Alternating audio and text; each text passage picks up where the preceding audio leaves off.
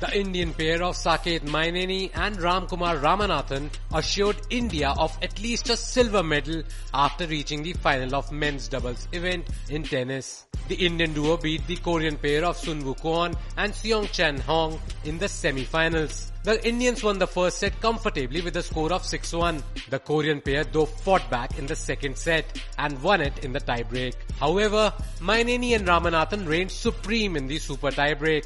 They didn't lose a single point and won the super tiebreak 10-0 to storm into the final. They'll now face Chinese Taipei's Jason Jung and Yu-hsiou Tsu in the gold medal match.